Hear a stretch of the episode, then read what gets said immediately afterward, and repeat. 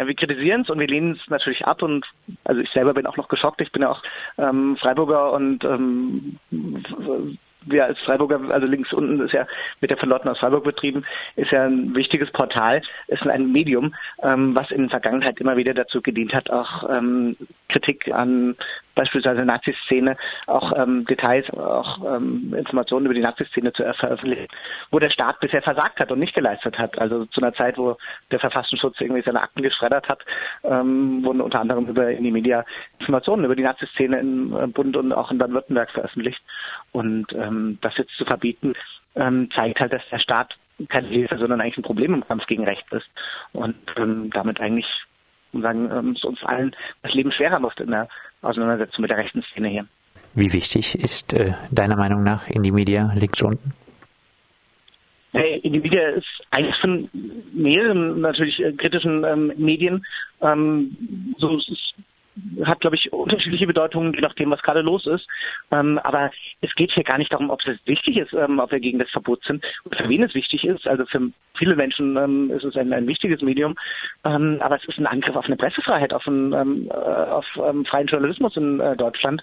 Und das ist halt der Skandal dabei. Man tut sozusagen, das Bundesinnenministerium tut so, als würden sie den Verein verbieten, aber real ist es so, wie wenn man eine Zeitung oder einen Fernsehsender verbieten würde, der zur Meinungsbildung in Deutschland und auch zur Information in Deutschland beiträgt.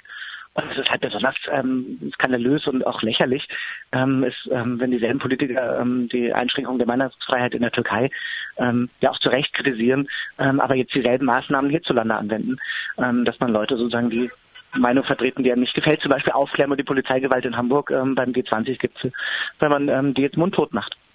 Das Innenministerium sagt jetzt natürlich, das Ganze sei eine Plattform für gewaltbereite Gruppen. Was entgegnest du dem?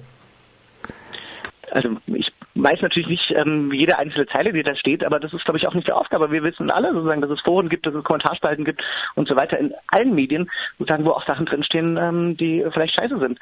An der Stelle, das ist halt eine Ausrede dafür, eine billige Argumentation des Bundesinnenministeriums, die so tut, als wäre das eben kein Medium, sondern als wäre in den Medien sozusagen die Organisation, die irgendwelche Gewalttaten organisieren würde.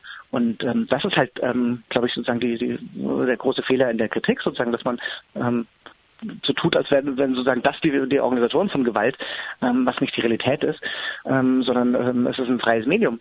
Und das ist das, was angegriffen wird. Gibt es weiteres Vorgehen von eurer Seite? Wir müssen erstmal noch prüfen, sozusagen, was jetzt natürlich rauskommt, sozusagen, oder was jetzt die eigentlichen Belege sind. Und wir erklären natürlich unsere Solidarität, oder ich erkläre vor allem meine persönliche Solidarität ja auch mit den Menschen hier in Freiburg, die jetzt heute Morgen von der Polizei aus dem Bett geholt wurden, oder jetzt ja auch KTS wurde auch durchsucht in Freiburg, was ja auch sehr krass ist. Auch das sozusagen nochmal ein Angriff auf politische Freiheit hier in Deutschland.